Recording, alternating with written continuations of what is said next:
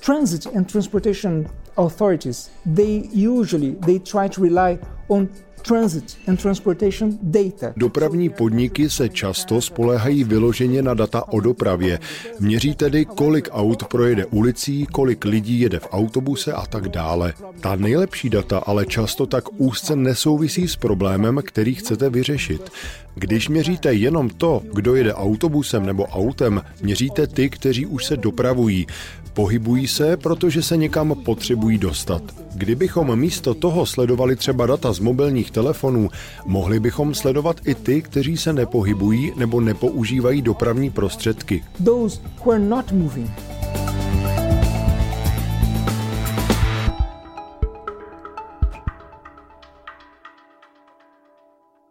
Data hýbou světem a to platí i v městské mobilitě. Municipality, ale třeba i provozovatelé služeb sbírají data a pracují s nimi, aby vylepšovali své služby a také zlepšovali prostor, ve kterém žijeme. Jaká data sbírat a jak s nimi nakládat při rozhodování v městských projektech v oblastech mobility, veřejného prostoru a klimatické změny, to bylo téma letošního Prague City Data Kongresu. Ten v Pražském centru architektury a městského plánování pořádala městská společnost Operátor ICT, která je zodpovědná za řešení Smart City v Praze. A jedním z hostů byl i Fabio Duarte, hlavní vědecký pracovník a přednášející v MIT Sensible City Lab. My name is Fabio Duarte and I'm an urban planner. Jmenuji se Fabio Duarte a jsem urbanista.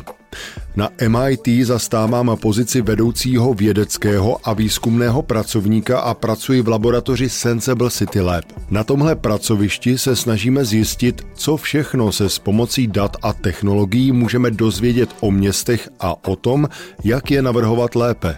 This is the mission of the lab. Fabio Duarte chce zlepšit městský veřejný prostor pomocí dostupných dat, ideálně tak, aby v něm bylo méně automobilů. Se svými kolegy se proto podílel mimo jiné na projektu autonomních robotických lodí v Amsterdamu nebo optimalizaci počtu taxíků v New Yorku. Jaká data jsou podle něj k takovým krokům potřeba a kdy má smysl zainvestovat do nové infrastruktury, která nám pomůže data sbírat? Poslechněte si v aktuálním Simply Clever podcastu natáčeném přímo na Prague City Data Kongresu.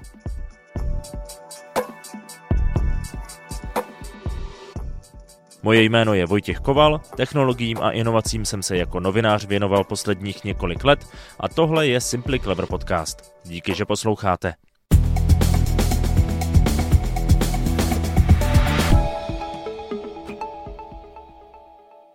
Okay, uh, Fabio, welcome to Simply Clever Podcast. Thank you very much for inviting me.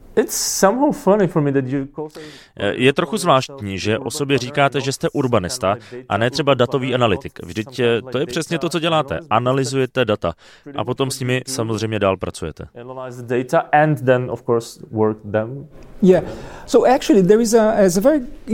Ano, to je opravdu zajímavá otázka.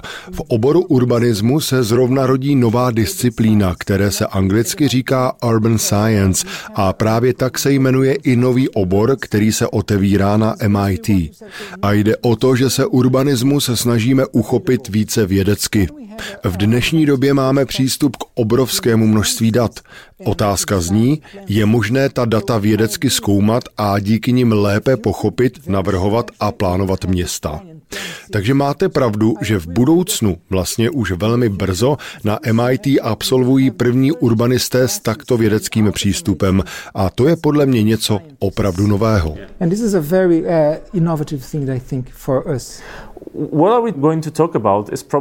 Budeme se bavit o tom, co, co pro města v dnešní době představuje asi největší problém. O dopravě, o mobilitě a o tom, jak se lidé po městě pohybují. Shodneme se tedy na tom, že problém je v tom, že v ulicích měst jezdí až moc aut? Too many cars within, within the city streets? Yes, we agree. We have too many cars. so how, how, to, how to solve that with data? A jak to můžeme vyřešit s pomocí dat? Potřebujeme ta data se sbírat. I think we have Myslím, že tady jsou problémy dva. První jsou právě ta data, ale druhý problém je v chování. Například nepotřebuji nová data, abych vám řekl, že jet tramvají, autobusem nebo vlakem je pro životní prostředí mnohem lepší, než jezdit autem.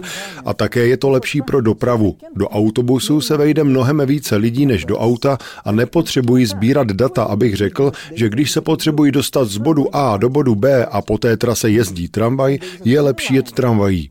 Takže s jednou věcí nám data vůbec nepomohou a to je změna chování. Takové změny jsou mnohem složitější, ale zároveň si myslím, že žijeme v době, kdy máme přístup k opravdu velkému množství dat a díky nim se toho můžeme o městech spoustu dozvědět. Hned uvedu příklad. Například dopravní podniky se často spolehají vyloženě na data o dopravě. Měří tedy, kolik aut projede ulicí, kolik lidí jede v autobuse a tak dále. Ta nejlepší data ale často tak úzce nesouvisí s problémem, který chcete vyřešit. Například data o poloze mobilních telefonů. Když měříte jenom to, kdo jede autobusem nebo autem, měříte ty, kteří už se dopravují. Pohybují se, protože se někam potřebují dostat. Kdybychom místo toho sledovali třeba data z mobilních telefonů, mohli bychom sledovat i ty, kteří se nepohybují nebo nepoužívají dopravní prostředky, jdou pěšky. Pak bychom pochopili, jak se lidé chtějí po městě pohybovat a jak se po něm pohybují lidé, kteří nepoužívají existující systém dopravy. To je podle mě důležité poučení, že data, která potřebujete na vyřešení svého problému, nejsou vždycky ze stejného oboru jako ten problém.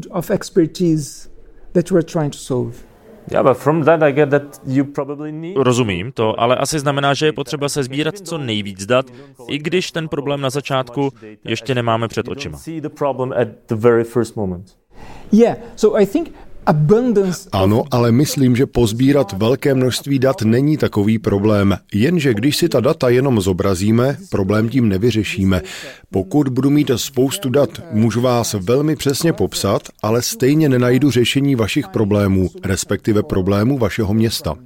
Myslím tedy, že získat spoustu dat není složité, ale jenom velké množství dat naše urbanistické problémy nevyřeší. Lots of data will not solve our urban problems. Zkusím trochu obecnější otázku.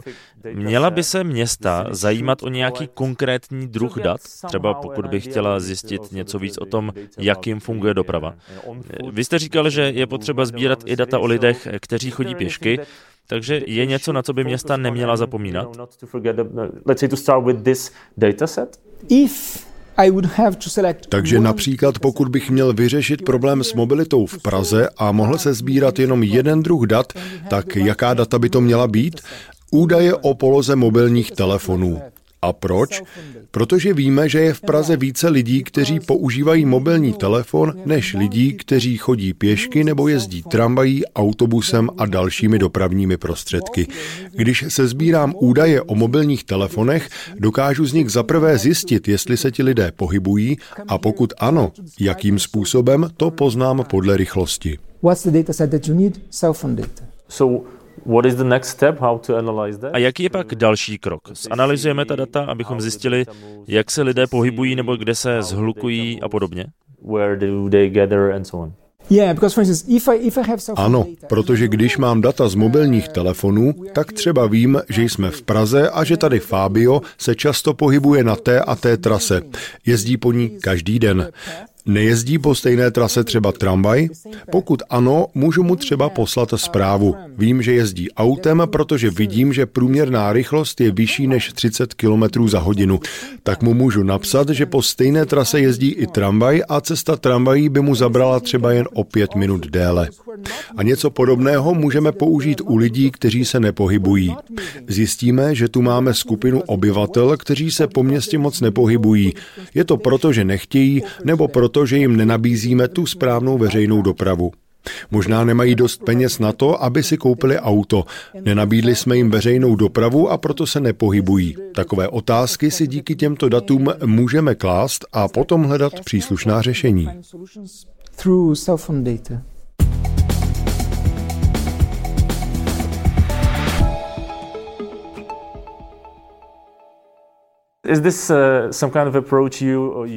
Používali jste tenhle přístup i v Amsterdamu, kde jste spouštěli službu Rowboat? Service you've, you've presented here? No, v Amsterdamu jsme také měli příležitost víceméně analyzovat, jaký tam mají problém. Ale k samotné službě Rowboat, to je projekt, který jsme na MIT vyvíjeli společně s Amsterdamským institutem AMS. Zadání, se kterým za námi představitelé Amsterdamu přišli, se týkalo autonomních dopravních řešení pro Amsterdam. A v Amsterdamu mají 100 kilometrů vodních kanálů. Tak jsme si říkali, proč bychom měli zavádět autonomní auta, když bychom místo toho mohli vyvinout autonomní čluny. Ve druhé fázi jsme potom sbírali data, měli jsme k dispozici data z veřejné dopravy, data o autech, člunech, navigaci. Tak jsme začali analyzovat tok dopravy v Amsterdamu, abychom pochopili, jak by se tam dali autonomní čluny nejlépe využít. Data jsme tedy využívali v začátcích toho projektu, ze kterého se vyklubaly autonomní čluny brázdící Amsterdam. Ten nápad se mi líbí, protože takový projekt, řekněme, nerozhází ten stávající systém dopravy, místo toho zavede nový způsob, který nenarušuje už existující dopravní prostředky. To mi přijde skvěle. Yeah, I think so. I think sometimes we Taky si myslím. Navíc mám pocit, že někdy příliš spoleháme na to, že všechny problémy vyřeší nové technologie. A přitom zapomínáme zamyslet se nad technologiemi, které už máme a pořád fungují, nebo které by třeba mohly fungovat lépe, kdybychom je podpořili daty. A když data skombinujete se starými technologiemi, může se vám podařit je znovu oživit. O to jsme se v podstatě snažili u těch kanálů v Amsterdamu. Vodní cesty tam fungují už 500 let a vždycky fungovaly skvěle. Možná není potřeba kanály přestavovat na silnice, jak se to dělo na začátku 20. století. Když místo toho využijeme data, můžeme pro kanály najít nové využití a vyřešit tak současné problémy.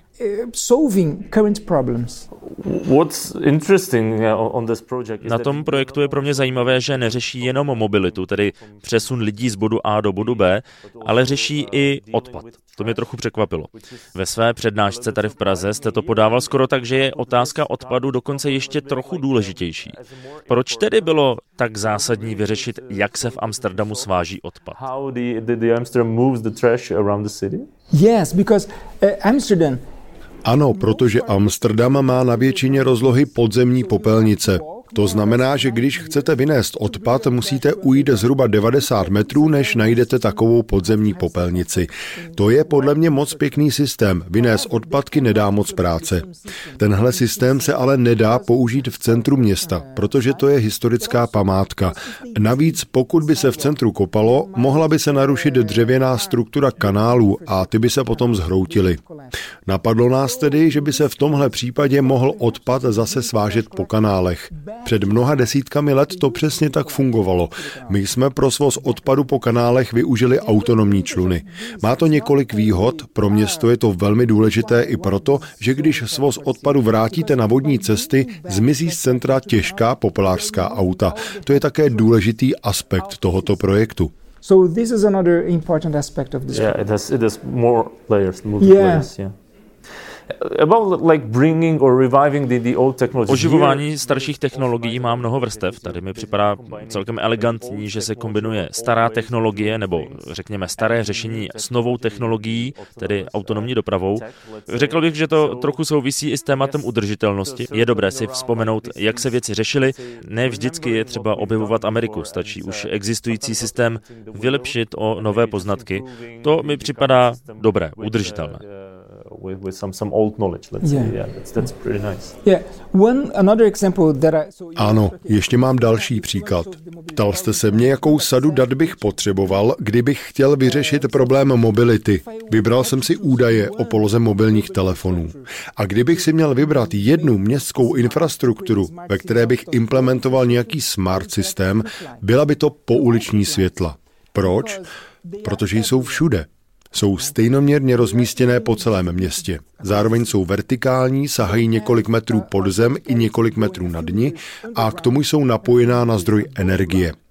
Jaká jiná infrastruktura se lépe hodí pro zavedení senzorů, kterými byste mohli sbírat data o životě ve městě?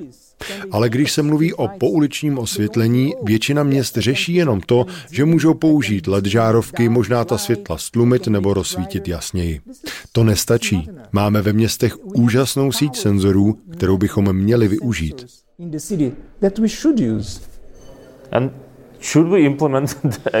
Ale měli bychom to tedy zavádět? Měli bychom ty senzory nainstalovat, i když v tuhle chvíli ještě konkrétně nevíme, co bychom s těmi daty dělali?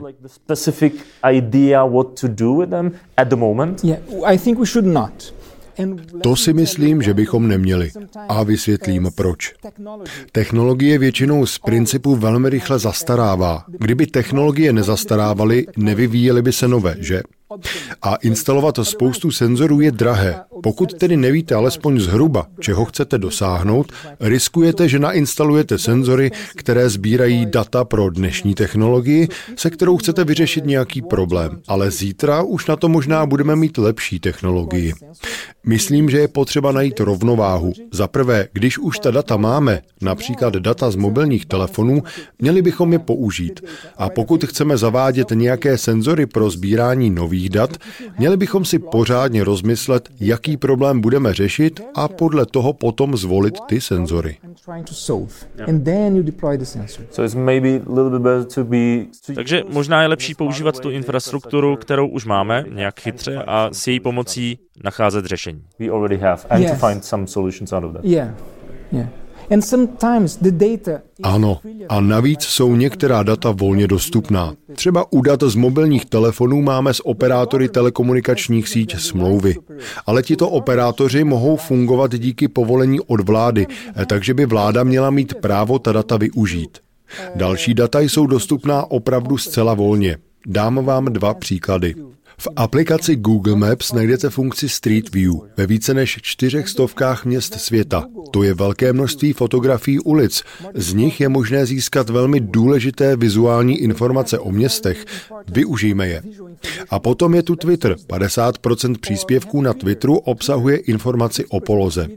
Díky tomu můžeme alespoň zhruba porozumět tomu, jak se lidé po konkrétním městě pohybují, na kterých místech je více živo, a to jen z už sezbíraných dat. Myslím, že nové senzory by se měly instalovat až ve chvíli, kdy si zhodnotíme, jaká data už máme k dispozici. After you gave a first assessment, which data we have already available.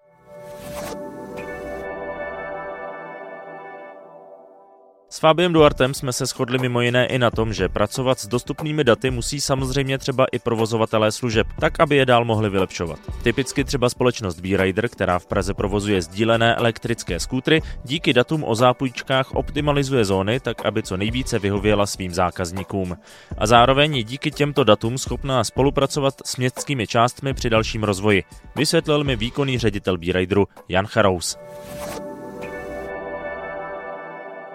Předpokládám, že eh, vlastně, aby ta služba jako B-Rider byla vlastně úspěšná a nějakým způsobem jako eh, reflektovala, co její zákazníci chtějí, tak musíte sledovat poměrně bedlivě ta data, to znamená, kde ty lidi jezdí, kde se nechávají skútry a podobně, tak aby se prostě postupně ta služba dala přizpůsobovat nějakým trendům v tom městě. Ano, stoprocentně potřebujeme sledovat data a to, jak naši uživatelé využívají službu máme na to v Digalabu celý tým, který se, který se tomuhle věnuje.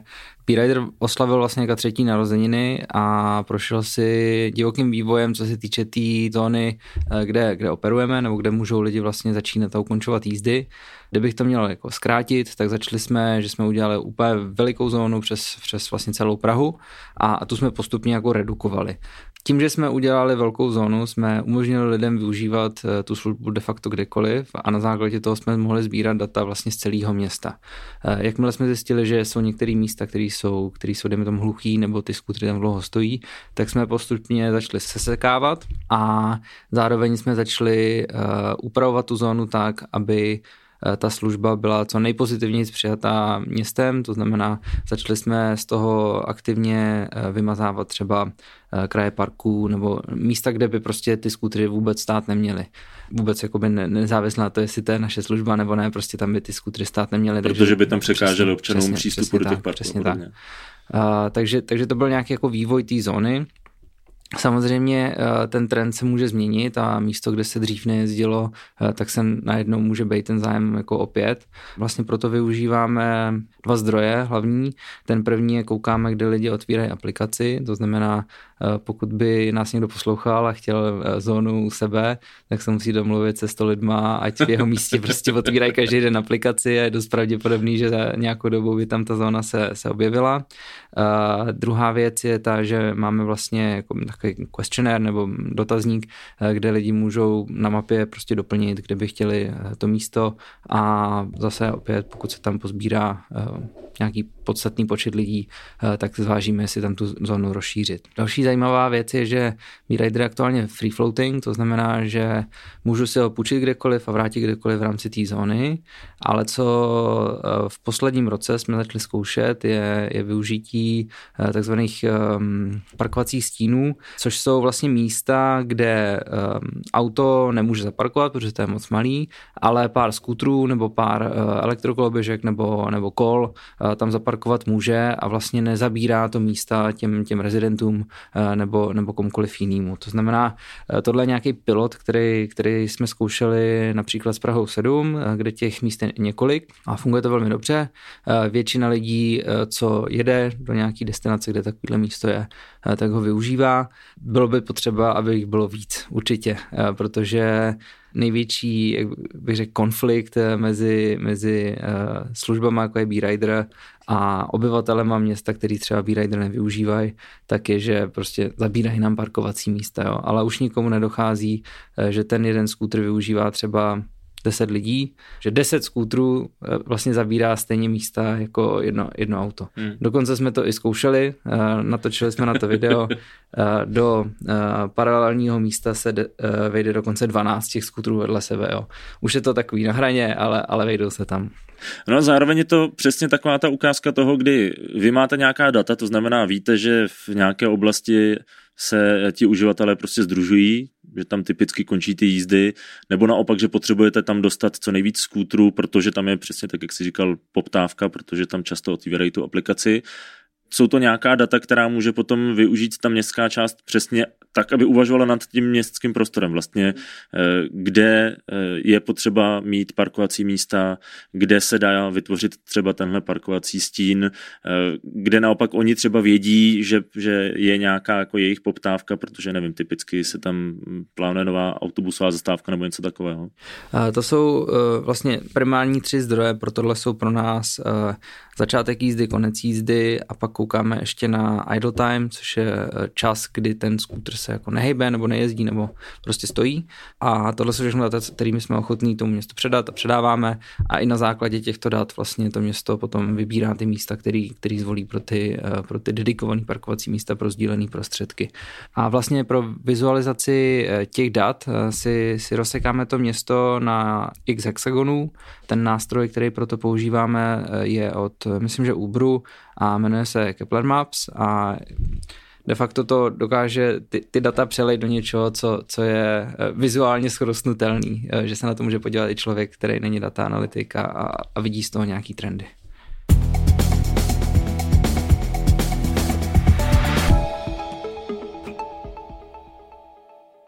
Let's get a little bit back to mobility. Pojďme se ještě vrátit k dopravě. Vy jste se podílel i na projektu, který se jmenuje Minimum Fleet. S tím jste se snažili snížit počet taxíků a aut obecně v New Yorku. Pokud se nepletu, běžel ten projekt od roku 2017 do roku 2018, takže před čtyřmi nebo pěti lety. Změnila se za tu dobu ta situace? Použil někdo ta vámi se sbíraná data? And improve the situation? To je velmi zajímavý příběh. Pokusím se stručně vysvětlit, o co šlo. Nejspíš víte, že v New Yorku jezdí hodně taxíků. Dohromady jich je asi 14 tisíc a neustále jich je v ulicích asi 8 tisíc. Za rok to vychází na 150 milionů jízd. Město zveřejnilo všechna tato data a my jsme si začali klást výzkumné otázky. Z jedné se pak vyvinul projekt Minimum Fleet. Otázka zněla následovně. Dokážeme skoordinovat jízdy taxíkem tak, aby byl na stejný počet jízd potřeba menší počet taxíků? Pokusili jsme se vyhodnotit tu otázku pomocí několika matematických modelů, provedli jsme síťovou analýzu a podobně. A ukázalo se, že odpověď je ano. Počet taxíků na Manhattanu bychom dokázali zredukovat skoro o 40%, aniž bychom vynechali jedinou cestu. A proč? Když řidič taxíku odveze zákazníka na danou adresu, obvykle tam poté buď počká, nebo projíždí okolí. My jsme se v těch 150 milionech uskutečněných cest snažili najít nějaký vzorec. Kladli jsme si následující otázky. Když řidič vyloží zákazníka na určitém místě, jaká je pravděpodobnost, že bude odtamtud za 5, 10 nebo 15 minut chtít jiný zákazník odjet? Jak se ta pravděpodobnost mění v různých částech města? Kam bychom měli poslat které auto, abychom situaci optimalizovali? Výsledky jsme potom představili městské správě, která se tím zabývala dále. To je jeden výrazný aspekt MIT, ale také konkrétně naší laboratoře. Na MIT se říká mens et manus, tedy mysl a ruce. Myslí se tím, že se nevěnujeme vědě jen pro tu vědu samotnou, ale snažíme se díky vědě všem zlepšit život. Takže jsme ty modely chtěli uvést do praxe. Můj kolega, který celý výzkum vedl, Paolo Santi, s několika dalšími kolegy založil na základě tohoto projektu startup. A teď tu službu nabízí některým městům. To se mi na MIT opravdu líbí. Lidé se tam snaží nejen věnovat vědě, ale také hledat cesty, jak může věda proměňovat skutečnost. But if possible, how this science can transform reality? I was just thinking like thinking like ještě jsem si říkal, že v tomhle případě používáte data o řidičích taxíků, ale jak by se to změnilo, kdyby se do toho zahrnula data i z jiných způsobů přepravy? Existují tam různé služby sdílených dopravních prostředků a podobně. Nemělo by to na ta data celkem velký vliv?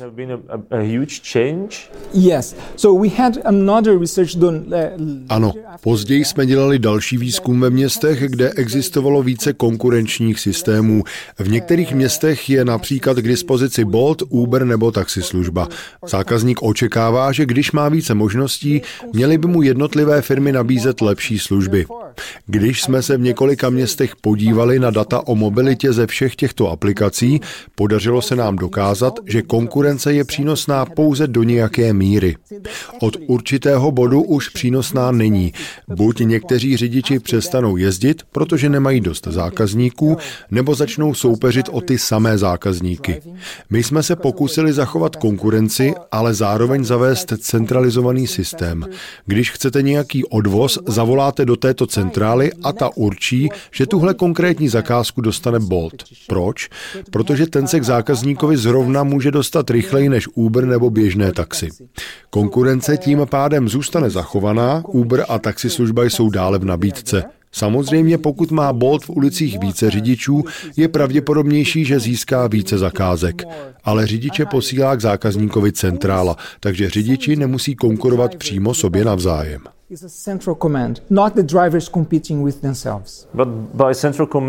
A tou centrálou myslíte nějaký algoritmus? Ano, přesně tak. A ten může spravovat město. Praha třeba řekne Uberu, Boltu nebo jiné taxislužbě, že může ve městě operovat. Řidiče ale bude vysílat veřejně spravovaný systém nebo algoritmus. System or algorithm. And your touch point is some... A ten takzvaný touch point bude nějaká aplikace. Přesně tak. Yeah, exactly. But in that case, you need Pak je ale potřeba, aby všichni cestující spolehali právě na tenhle systém, na jeho informace. Let's say information. Yeah, you don't need to. And let me tell you No to není potřeba, hned to vysvětlím. Celým smyslem projektu je, že si uživatel uvědomí, že může použít jedinou aplikaci místo toho, aby měl tři různé pro taxi, Bolt a Uber. Místo toho stačí jedna. A potom bude kamarád vyprávět, že musel čekat na odvoz 10 minut a já můžu říct, že já jsem musel čekat jenom dvě. Pak možná bude chtít taky zkusit ten nový systém. Ah, okay, let's try this other system. So yeah, so it, it gets like Chápu, takže člověk tak nějak přirozeně pochopí, že té aplikaci může důvěřovat, že mu zkrátka najde co nejsnažší cestu. Uh, as easily as possible, yeah. But I have one, if I can. Um, Mám k tomu ještě jednu poznámku, jestli můžu. V tomhle případě srovnáváme, řekněme, Uber, Bolt a běžnou taxislužbu. To jsou všechno služby soukromé dopravy. Podle mě by bylo zajímavé připojit k této platformě také veřejnou dopravu, kola nebo koloběžky. Ukázat, jaké všechny možnosti jsou k dispozici. Ano, když si dnes otevřu Google Maps a zadám tam, že se chci dostat ze svého hotelu na letiště, nabídne mi Google trasu tramvají, autobusem, ale taky další možnosti. Ale v tuhle chvíli se rozhodují jen na základě dvou věcí, a to podle ceny a času. Chci zaplatit víc, ale jet kratší dobu, nebo radši naopak. Ale co když si město vytýčí nějaké cíle, například, že chce snížit emise CO2 nebo obecně zlepšit čistotu ovzduší? Kdybychom měli centrální systém, dal by se do té aplikace zapracovat nějaký bodový systém. Třeba když použijete aplikaci a zvolíte tramvaj. A to poznáme podle dat z mobilního telefonu. Takže si vyberete první možnost tramvaj. Tím pádem znečišťujete ovzduší mnohem méně než někdo, kdo se rozhodl pro auto, nebo i elektroauto, protože v tramvaji může jet najednou 100 lidí. Ta volba by mohla být odměněna body, kterými můžete zaplatit za tramvaj nebo za Uber. Myslím, že pokud by města začala tyto informace využívat a zapracovala do centrální platformy své cíle, například snížení emisí CO2, mohla by díky tomu systému nejen zlepšit dopravní situaci, ale také dosáhnout svých cílů v oblasti udržitelnosti. Yeah, and again you're using a zase je možné použít ta živě sbíraná data. Okay, Fabio, thank you very much for the interview. Thank you, it was a pleasure.